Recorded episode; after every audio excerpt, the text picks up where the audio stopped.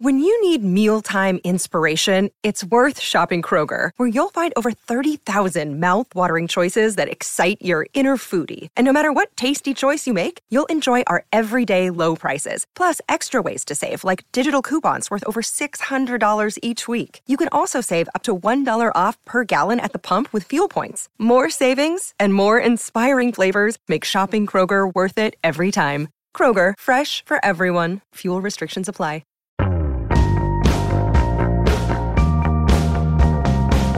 Hey, I'm Brian Hyatt, and this is Rolling Stone Music Now. So, somehow we have gotten to the halfway point of 2017, and what a year it's been, but we've made it this far. And we thought it would be a good time to talk about the best albums of the year so far, and there's been a lot of great music. And to talk about that, I have Brittany Spanos here from Rolling Stone, Will Hermes, and John Dolan. Hey, guys. Hey. Hey, Brian. So, let's talk about this year's music. Are the best albums of this year speaking to the sort of political and historical moment we're in, or are they speaking to it by jumping into escapism? What, what do you guys think? I'm definitely on the side of escapism. Yeah, that's I what I think think. the best albums, at least for me, my favorite albums have been the more escapist pop albums, and my favorite um, singles have really been the escapist pop singles, and even with the hip hop singles and rap and rock, all of it sort of has steered clear of the more political side for like the better albums of the year and it's really interesting how that's really spoken to i think that's what the what people want right now is for their music to reflect this more escapism this you know way of exiting reality Right. and i think that's really shined this year So when they turn off the news, they don't want to turn on music that's basically the news reflected back at them right now. yeah and also just like like half-baked attempts at trying to address it because i think pop stars can't really That's the speak to the real fear that a lot of people are having right now about this political moment and i think that's what they want from their pop music is for it to reflect outside of that. Hmm. Yeah, I think certain artists are trying to tackle it, but maybe mm-hmm. they're tackling it in a way like Jason Isbell mm-hmm. is a you know not a big pop songwriter, but he made a really really great record where he's talking you know kind of just about like being exhausted and you know even kind of taking exception to his own you know like you know white rock dude privilege um, but it's uh, smart really good songwriting in a kind of country rock vein and um, and Roger Waters of course the ex uh, Pink Floyd uh, master of the morose Mr. Escapism, Mr. Fun, Roger Waters. yes. What do you think, John? I feel like after last year, where I felt like a lot of albums were addressing the sense of chaos and sense of kind of urgency of the moment, when the moment actually hits and you're stuck with malaise and fear and paranoia, you're right. It, it's Uh, I feel like there's a sense of kind of just exhaustion and people wanting to turn maybe towards something else. Though, um, like you say, like another record, "Hooray for the Riff Raff," which is on our list, is you know dealing with with the sort of issues of you know dealing with kind of music musical border crossing but also sort of the problems of immigration and sort of you know these kind of these kind of things so i feel like Right. there's records that are doing it but you're right i think the biggest records i mean last year we had beyonce who seemed to be just like channeling into how the moment felt in, in, in so many different ways this year that record has not come out yet Right. Neither Noel's sister has yet weighed in, and, and we're, we feel their absence. I I mean, I will say that both the Kendrick Lamar and the Father John Misty albums, in their ways, address the times for me. I, I feel like Father John Misty, and he is a figure of much controversy. Obviously, he is. He has a certain almost arrogance and and- Wordiness. yeah, and Wordiness. wordiness, and and it's a combination of these incredibly arch and I would say brilliant lyrics combined with a very mellow folk rock, and it's quite a jarring combination. But Father John Misty, in his sense of the dark absurdity of human existence, quite frankly, has made an album for the Trump era. And I think Kendrick, uh, who wants to talk about the Kendrick album and where that kind of leaves us? I, th- I think both those records, these guys are looking more inside than outside. I mean, is that uh, a fair guess? I mean, certainly Kendrick's album, as opposed to the last one, um, is a little bit more interior. Um, the Father John Misty record really, uh, I love it. I mean, I, I think he's. It, it's kind of scary because it's you're kind of listening to somebody kind of lose their lose their mind in a way, like at the sort of enormity of um, his existential malaise. Are you a fan of Father John Misty or do you hate him? How do you feel, Brittany? I am. I mean, the album wasn't really a standout for me this year, and I feel like maybe it is my own, you know, desire to go for the more escapist pop moments. Um, but that album, I enjoyed it. I like Father John Misty. He hasn't always been an artist that I've like been super wowed by, but it was enjoyable. Yeah, it's weird. This was the thing I liked most by him. Actually, I didn't like the last one. How, I actually really like the the last one. interesting. Yeah. Well, we can we can arm wrestle over that later. so, so let's let's hear "Total Entertainment Forever" from from Father John Misty briefly. Betting Taylor Swift every night inside the Oculus Rift. After Mr. and the Mrs. finished. Father John Misty is actually singing about escapism rather than embodying it. And it's interesting. I think Arcade Fire, whose record we haven't heard yet, but we're starting to dribble out, is clearly going to be hitting some of the same points, and we'll see how well they address it. How about Kendrick? What do, what do you think of, of this particular album, Brittany? I really loved it. Um, I think that, like Will said, it was it definitely felt a lot more introspective. Though I do feel "To Pimp a Butterfly" was a really good look at the self in the context of everything happening around you. But I think this album did feel like he was kind of dealing with a lot more of the internal battles with these things as opposed to looking outside even more. Um, and I think "Humble" I'm such a perfect song for this year, and I think he had really great guest spots with Rihanna and you too. I really love those songs, but yeah, it's a great album. People who have that powerful, irrational hatred for U2 and Bono. It's my favorite song on the album. Yeah, it, it, it, it, when that song came out, like no no one could come up with a Bono diss involving it. Although it's really funny, I believe he's credited as U2, Yeah. which is really which which is actually exactly like crediting Quavo as Migos, which was happening in in, in, in some in some places. Can we hear "Humble"? I remember syrup sandwiches and crime allowances. Finesse a nigga with some counterfeits, but now I'm counting this. Parmesan with my accountant lips. In fact, I'm down in this. You say with my boo babe tastes like Kool-Aid for the analyst. Girl, It's funny. It, this has happened before when we played Kendrick on the show. Uh, we, we can only play a certain amount, but I never want to like stop it. I want to hear the whole song. Uh, The thing with Kendrick, I think uh, John was saying this. It's it's just a reminder again of just what a fantastic rapper Kendrick Lamar is. You know, especially in a time, of course, when lyrical skills aren't the most valued trait in hip hop, as certainly to the extent they once were. It's just you know, it's it's a reminder of just pure technical brilliance and also his melodic brilliance. Um, so, and, but we did mention Migos.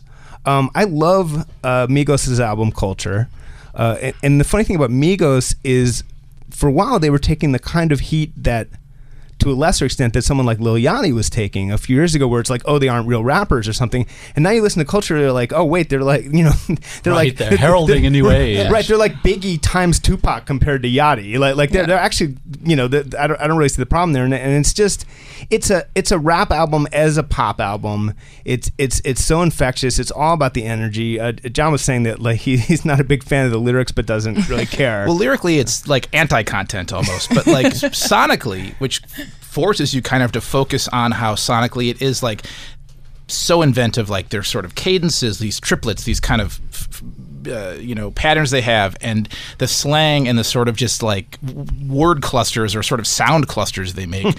when it's like the content is you know you know exactly. It's like we sell a lot of drugs. We this is our life, you know, and uh, but it's it's it's it's it's extremely uh, listenable music, uh, even though it's like I guess like pure yeah hip hop kind of lyricism. It's doesn't really add up to much. I mean, uh, we were saying it's a little bit like trap refrigerator poetry. You Yeah, know, exactly. you know, but but just with a very different set of words. You that could get say in that about a in your- lot in- of- yeah. So, Brittany, you were going to say something about the culture album. Migos is my favorite boy band. I think Yeah. they're just like They so, are a boy band. They aren't have such great synchronicity with each other, especially even you watch like interviews with them, you watch them on stage, like they work so well together and they're really they're not afraid of pop as a hip hop group, which I think is really important to what we're going to see from them in the future because they are not afraid to be everywhere and also embrace the pop side of what rap and hip hop can be right in this moment. And culture is it's really catchy. The lyrics again, not great, uh, but it really it's it's in your head. But there's also something like meme-y, of course, Yeah. about like eh, you know, of drop top. Obviously, like that little word cluster. There's just just something that they're so good at coming up with. Big on big and stuff like that. Yeah, Yeah, they have the- these little and it's- phrases that Yeah, It's really about the delivery too, because I Yeah. don't think anyone else can really make something like that as memeable as Migos can. And I think Migos and Ray Shremmerd are really good at hitting sort of a mimi delivery of just strange lines. L- Let's hear obviously Bad and Bougie. Raindrop, drop top, drop top, smoking on cooking the hot pot, cooking, fucking on your bitch, yeah, that, that, that, cooking up dope in the crock pot, pot. We came from nothing to something, nigga. I don't trust nobody, grip the trigger, nobody call up the gang and they come So yeah, I mean, my God, how many times have we heard that this year? And I'm still not It sick still of it. sounds so great. that's yeah, that's what a great boy band does. they make pop songs that you just cannot get enough of. Um, so so Migos. I mean, the other thing is uh, this gets outside the realm of albums, but Quavo. I've been meaning to talk about this for a long time. Quavo is on every single song released this year. Every out, it's unbelievable how much Quavo there is. And and last night was the first time I went back and listened to Culture since the full ubiquity of Quavo hit, and I was wondering whether that would make it somehow wearying. You know what I mean? Like that it's already over. And it doesn't seem to matter, but mm-hmm. I do think when we look back at 2017, we'll, we'll be like, this was the year that. Quavo was just like I mean he's on the Machine Gun Kelly album. He's on the Katy Perry album. Like I was half expecting him to show up like at the Comey hearing. You know, like Comey hearing featuring Quavo.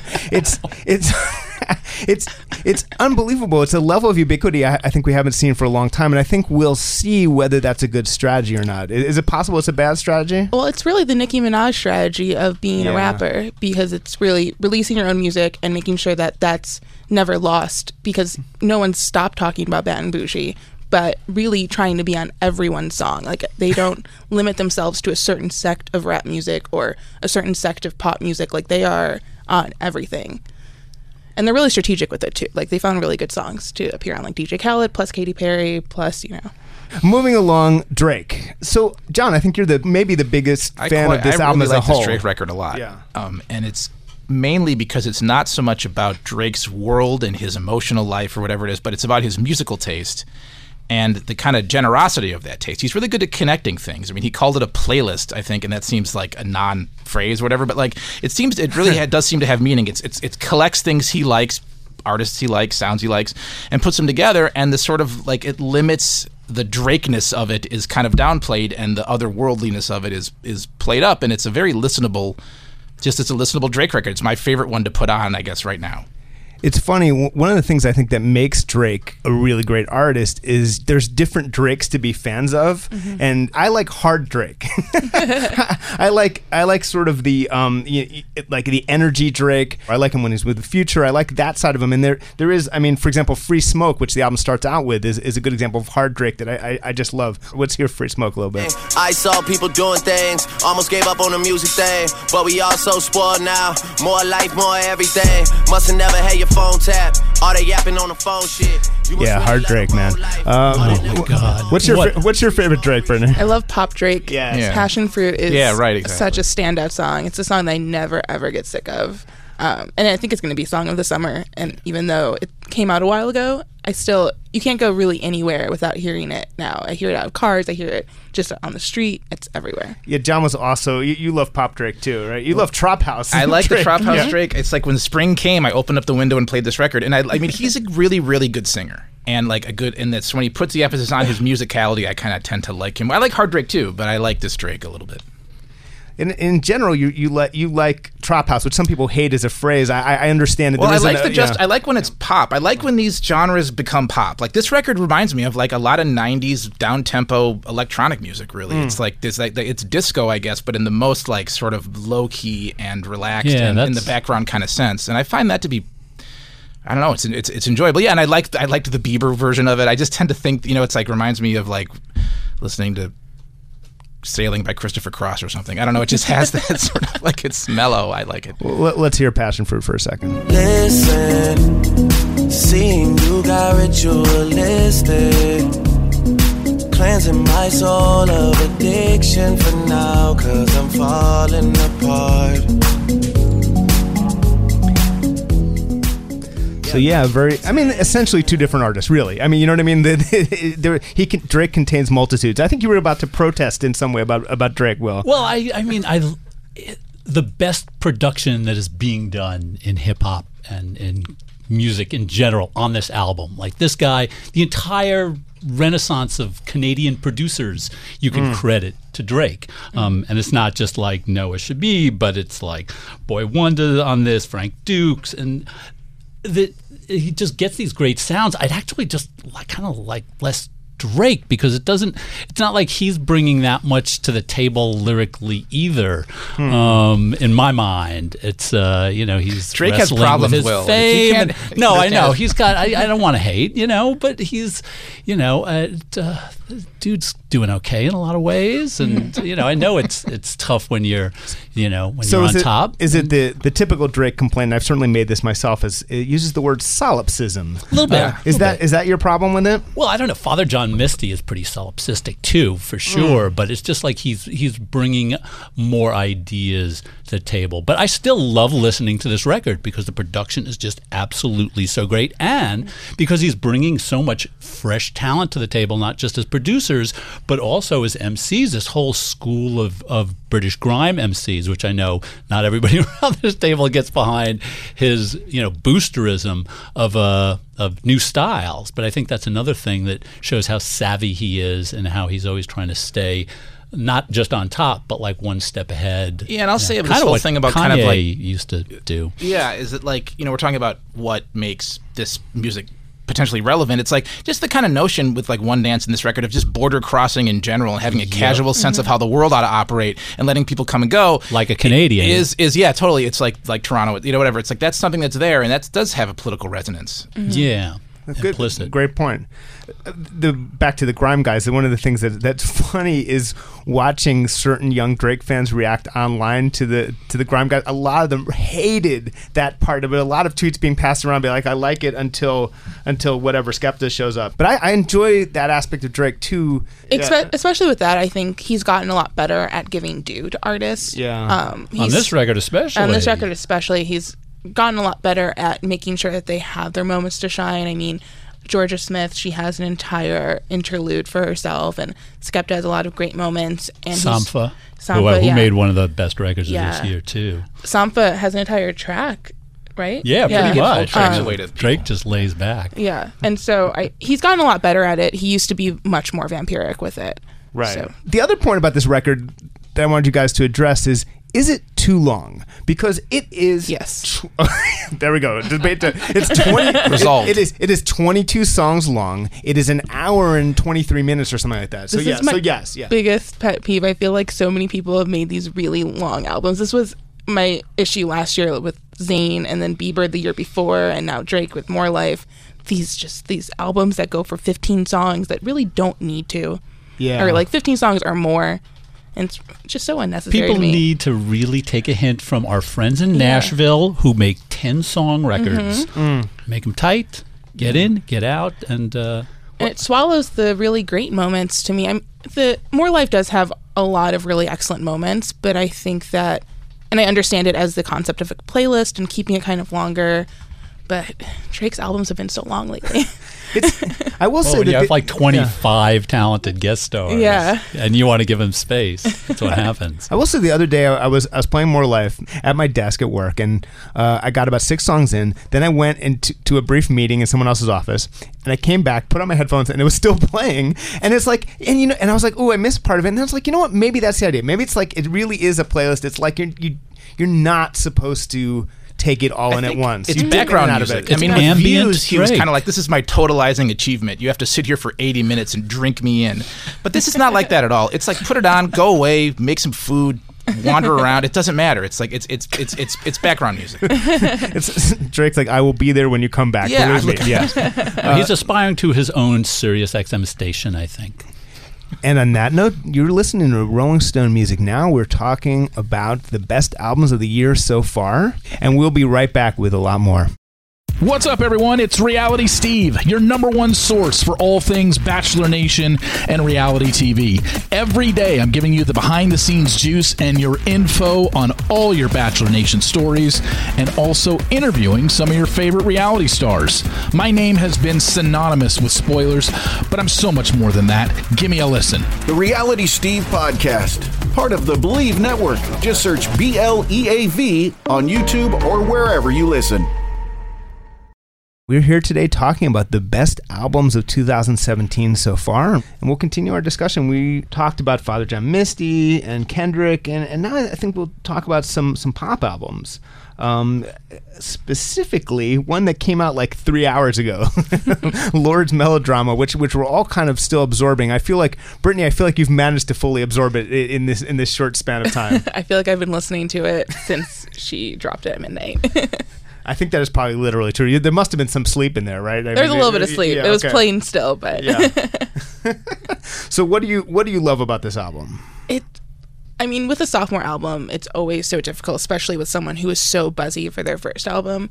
And Lord really hit the perfect sweet spot of everything that we loved about Pure Heroine and everything that we wanted from a more adult, mature album from some from a young pop star who's still growing. And I, she's such an excellent writer, and I think that Pure Heroine got kind of swallowed by the production. And I think that her writing didn't really you know, it wasn't at the point that it is now. And I think she's really created this beautiful breakup concept album that is it's perfect to me. I really love it. It's my favorite album this year so far. It's a, it's a great great pop record. Yeah. I, I had a little bit more time with it than other people here because Mhm. I was writing about it, and uh, you know Joel Little's production on the first record. It was an entire electronic soundscape, and you know I think that they, she was trying to figure out like how do I exist in the realm of these popscapes.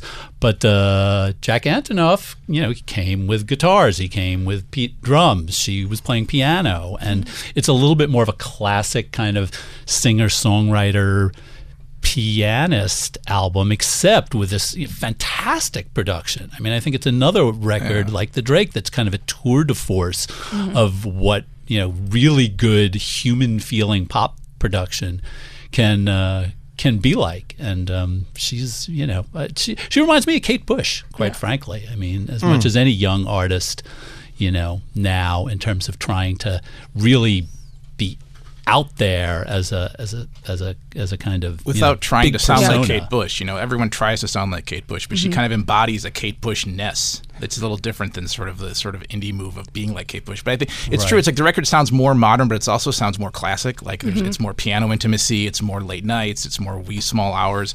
But it's also like you know more dance music and more currently with kind of the pop moment where the, her Mhm. other records seem to kind of exist a little bit outside of it.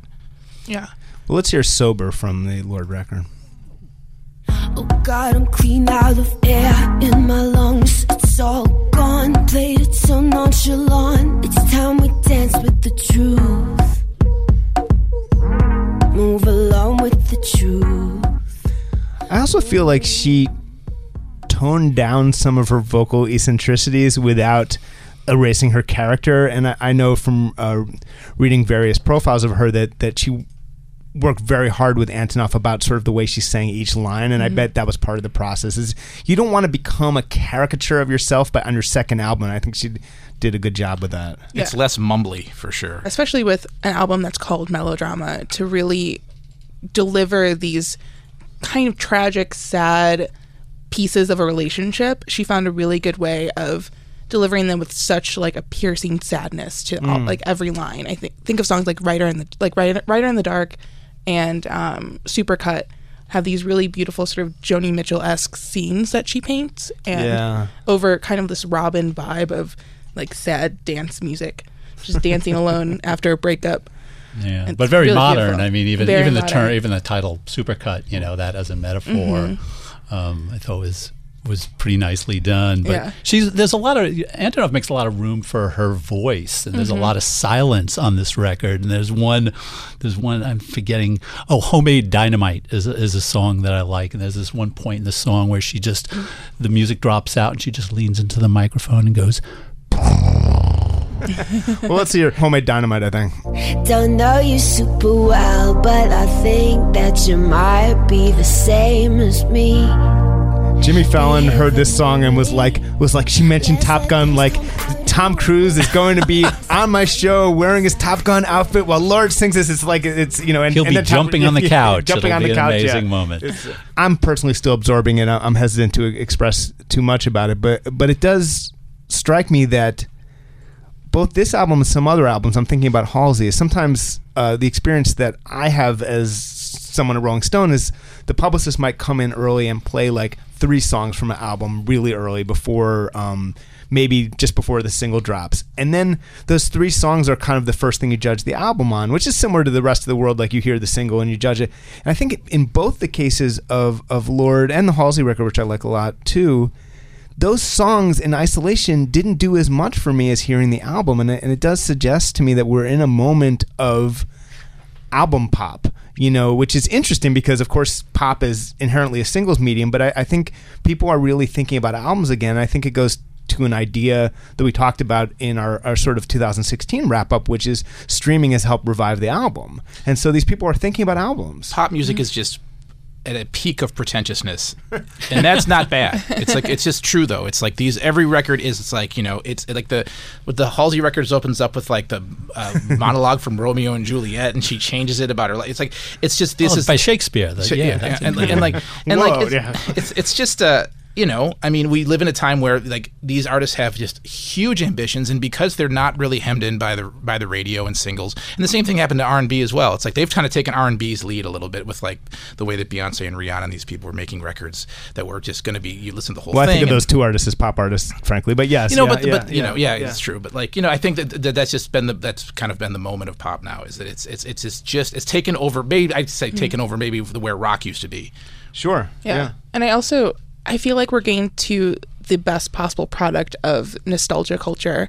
And these are artists like you mentioned Halsey and Lorde, like they're all like 20, 21 ish. And these are artists who their entire teen years they were writing songs in a time of very singles heavy heavy music industry type of these were art, artists are not we're not being cultivated to make full albums or we weren't expecting full albums and they're going back even further and there's a lot of like early 2000s nostalgia, 90s nostalgia of what a full album can be and mean. And a lot of these artists are referencing like album specific artists from, you know, 70s, 80s, 90s and kind of going back to that to create their own music. Sure, whether Fleetwood Mac or yeah. whether Kate Bush or Joni Mitchell. I mm-hmm. mean, I think that's become the kind of standard of, you know, once you've become a pop star and you've had the big singles, what do you do? What's your next artistic goal?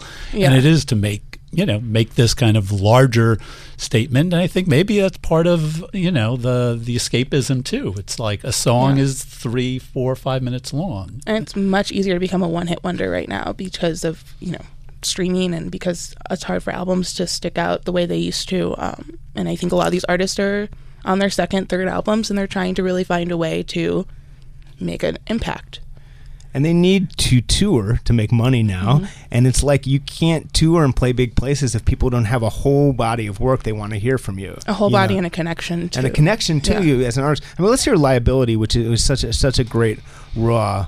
Uh, Lorde song and, and really struck me uh, when I when I first heard it. Baby really hurt me, crying in the taxi. He don't wanna know me, says he made the big mistake of dancing in my store. What I like about Lord and Halsey is how unabashedly brainy they both are. Mm-hmm. They're and and and the culture is allowing them to embrace that, and their fans are embracing it and it, it's such a long way from um, this sort of like Britney Christina era when, if anything, they were encouraged to hide whatever thoughts were in their head. I feel like, and we're, we're talking about them as pop artists, but they're also singer songwriters, and that's a whole different can of worms. Yeah, I think all my favorite artists. I think a lot of the best musicians right now are just huge nerds. I think even you know, last year Beyonce and Solange are huge music nerds, and they totally. really care about music history. And I think you know people like Lord and Halsey and a lot of these artists coming up now, and I mean Harry Styles too. Like they're huge nerds for these like their histories and for music history and for pop culture and for what's going on in this moment, and they want to capture that. Well, yeah, let's move on to Harry. And I, I kind of want to pair the Harry Styles album in our discussion with uh, a different kind of album that's actually very similar uh, by Lindsey Buckingham and, and Christine McVie. Of course, of Fleetwood Mac, who made their first, like, sort of duets album. And th- there's a bunch of funny things about it. First of all, one thing that's really interesting is the Lindsey Buckingham, Christine McVie album actually has more adventurous production than the Harry Styles album, which is more classic. Uh, and and it, we were saying in the break, like, what if Lindsey Buckingham produced a Harry Styles album? Dream world. Brittany's very much on record on this show of, of loving the Harry Styles album. Yeah. I, I, re- I, really like it as well. What, what do you guys think of it? I like it. I, I mean, it's they kind of signaled this. I mean, it's like One Direction actually had a lot of 70s and 80s kind of soft rock things Right. in them already. That song Fireproof was a Fleetwood Mac ripoff. It was basically just gypsy. Um, in this Huh. case, he just goes back and like picks a genre, and he's got we've got a Kiss one, we've got a Prince one, we've got a you know a, a Queen one, and and they all work pretty well. I mean, he's it's it's it's a, it it's surprising, but you're right. It's like that kind of nostalgia. It's nostalgia for a past you never experienced. Is the sort of nostalgia of the of the times, but he does a good job with it. I got nothing. Yeah. but but maybe I'll maybe I'll come around. Does that mean you don't? No. Do, do you dislike it? If you I, dislike, I, that's, I that's haven't re- I haven't really spent time with it. I was not. I, I'm still carrying a bias. Yeah, I mean, I will say also back a to the political thing. It's like you know we're all thinking about Watergate, and now we have all these records that sound like something you listen to during Watergate. It's like it's like really it's, the, the resonance is there. You just gotta you Right, gotta and, my, and and, my, and my thing is, I'm just going to go back to records made in the '70s. right. You so- can actually listen to Randy But that's because I'm old. So Everyone's trying so to make their Rumours breakup album, and I think that's sort of the escapist pop moment. I mean, the Lorde album, like Harry Styles, Kehlani, um, like Halsey's, like they're all these like. It is true. Oh, They're the never like I'm in love. Mac you know? Yeah. has never been more relevant.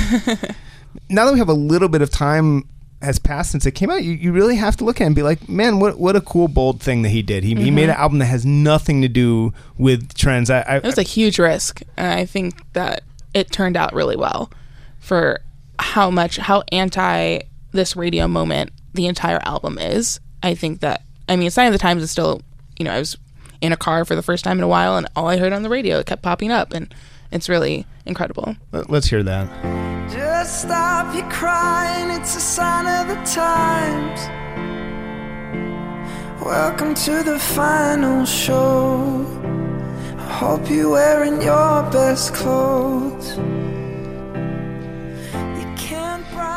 I actually wonder whether people will look back and be like, wow, you know, in a time, you know, in a time when people were feeling despairing, like weirdly Harry, Harry Styles made like this pop single that that's uh, really kind of apocalyptic and, and that really captured. Like, I wonder if they're going to be playing that song over the like the montage of all the, the horrible shit that has we, we don't know about that's going to happen in the rest of this year. Hey, well, it's Future like, movie it's like about this David moment. Hasselhoff singing over the Berlin Wall, wall falling. You know?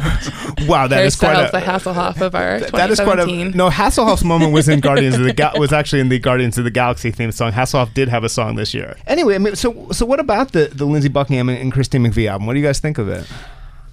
I just think it's amazing that they're still playing out this drama in this band, and it's 50 years of this band existing. It's like Stevie didn't want to be on this record apparently because she's just you know didn't want to spend a ton of time on a record, and they are really pretty mad.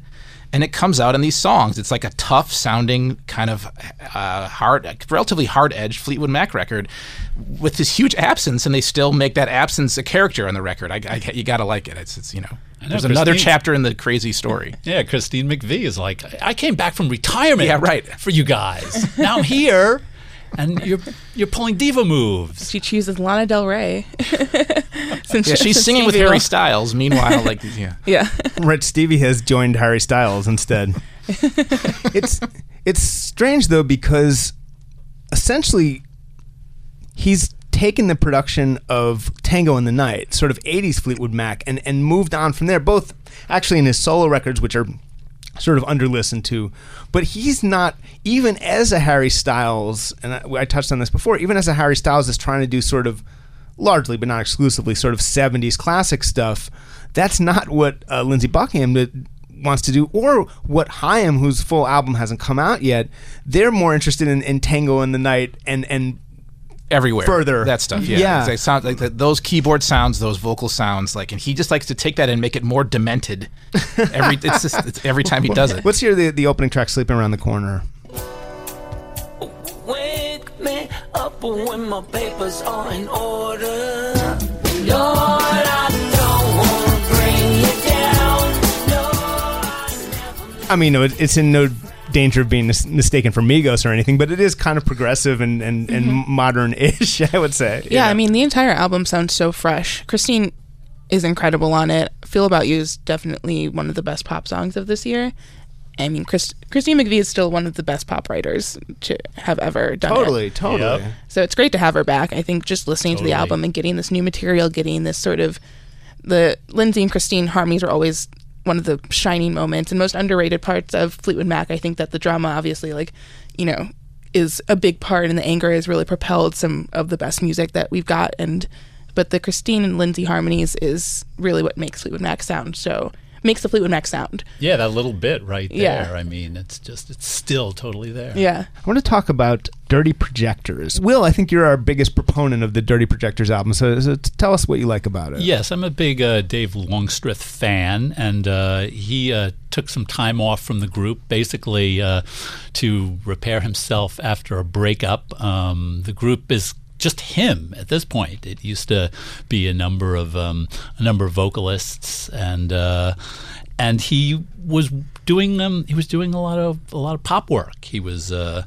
he was working with um, he worked with Kanye and Rihanna and uh, Paul McCartney for four or five seconds. He was, you know, just doing um, doing stuff that was like outside of the indie rock realm. And this record is basically him kind of engaging with a lot of uh, pop strategies and pop tropes, but uh, but getting uh, getting weird ass with them and arty with them and We- we were- funny with them. We were talking about this sort of opening moments of the album, and let, let's hear the, the very close to the beginning of the album, uh, "Keep Your Name," when he confronts us with some unusual vocal strategies. Let's let's let's hear that. I don't know why you abandoned me. You were my soul and my partner. So I, I'll be doing that at karaoke tonight. Everyone will. But the, the, what, what you can't see on the radio is uh, is uh, Brittany's face. Is that what's playing? I've actually I've never listened to Dirty Projectors before, unless it's like I just It doesn't always sound like that, my- yeah. And that that was, was that was not- an not a selling point. it's not. I'm not going to explore their catalog right now. I will say, you know, in that it, it is his return to indie, such as indie is at the moment. He does indulge in the classic indie thing of putting one of the most sort of um, confrontational audio moments at the very beginning of the album. It's like a lot of. I just think of a classic example is the "Clap Your Hands, Say Yeah" album is a good example, and there's a Bright Eyes album that does the same thing where you listen to the first track and you're like, "What is this?" And then, it, but it's all just to make them seem more indie when the rest of the album is actually super accessible. He's a smart ass. I mean, I Right. think that's what it comes down to is that there's a lot of stuff that's done on this album that's kind of like an inside joke. Like, oh, yeah, well, you know, like I, I like these pop tropes, but maybe they don't seem cool, but I'll use them and do some weird stuff. Like, he uses a sample of uh, the first time ever I saw your face. It's like Mm. fantastic beautiful Roberta Flack song, but he uses he samples the original folk version by Peggy Seeger and then speeds it up so she sounds like a Bollywood singer. and if you're if you're a geek and you can like Yeah. listen to that and you sort of laugh, but then it also works in the same way that Kanye's sped up, you know, um, soul singers work. So it's Right, it's, kind of meta. It's definitely an album worth hearing, and. I think it's fascinating. I, it's just we played that track just to illustrate what it confronts you with at the very beginning. Uh, th- and then I wanted to talk about this really brilliant Valerie June album, uh, The Order of Time. Valerie June, um, sort of a, a, a gospel raised singer songwriter Americana thing that Bob Dylan loves, and it's just weirdly what it reminds me of is uh, Chris Whitley in some weird way. It's kind of hitting that like that unearthly Americana note that I that I really missed. But they both have those, those very haunted blues That's it. vocals. Yeah. Okay. and, great. I'm not insane. Good. Okay. no, it's. I mean, it's a, it's a beautiful record. It took a while, but it really, really has grown into one of my favorite records of the year. in our very few remaining moments, I just wanted to ask everyone what what are your kind of personal oddball picks, or just personal picks that might not appear on our list or might not be in the top of the list that, that you personally really love this year. What do, what do you think, Brittany? Um, well, I have three albums that I've returned to a lot throughout the year. Um, Blondie's Pollinator is a really excellent album. Uh, really great features from a lot of younger artists. We have Dev Hynes and Charli XCX, and Charli XCX released a really great mixtape called Number One Angel. Super weird, really Slept on, really slept on. really really slept on every song is incredibly catchy and i wish that they were big radio hits and the incubus album 8 is another favorite of mine with an excellent song called state of the arts executive produced by skrillex. And I'm still half convinced that Brittany is messing with us and there's no such album. But, it's uh, but really we, good. we can all Google it and find out. It's really great. Thanks, Brittany. And, and Will, how about you? Um, I'll just re- three names real fast. Um, Joan Shelley is a Kentucky singer who's got one of the most beautiful voices in pop, kind of like an Americana folky thing, produced by Jeff Tweedy of Wilco. Um, the new Spoon record, Yeah, great that's a good one. Austin indie rock band that uh, is still sounds as great as ever. Um, and uh, I, um, I, I. I think I will be echoed by Jon Dolan on uh, the Jay Som record, Yeah. which is fantastic. And Aimee Mann made a really good record this year too. She made a great comeback. The Joan Shelley record is like Nick Drake was from Kentucky or something. It's really beautiful. That's and a the, good J- the Jay Som touchstone. record is like, it's like if Liz Phair and Brian Eno were the same person. It's like this lo-fi record that's like in love with sound, which is such an interesting idea. It's like it, it, she does so many different things, but it's still lo-fi. The I would pick the Jay Som for sure for me, and the, the the record two kind of early '90s indie records. One is the Girlpool album, Power Plant, which is just really funny, caustic, smart, intimate songs with a lot of great kind of Smiths jangly guitar, and and they've upped the guitar a little bit more from their last record, which was more muted. Um, and uh, the other one is uh, this band uh, Charly Bliss. The And record it- is called Guppy. Cool. And we will definitely look for that. And I'll throw in uh, check out the Jidenna album. I really like that one. And and I just personally will ride hard for the uh, Steve Van Zandt album. Yeah. This is Rolling Stone Music Now. That's the best albums of 2017. We'll be back next week at 1 p.m. on Volume. And in the meantime, download us as a podcast, subscribe to us as a podcast on iTunes or wherever you get them. And we will see you next week.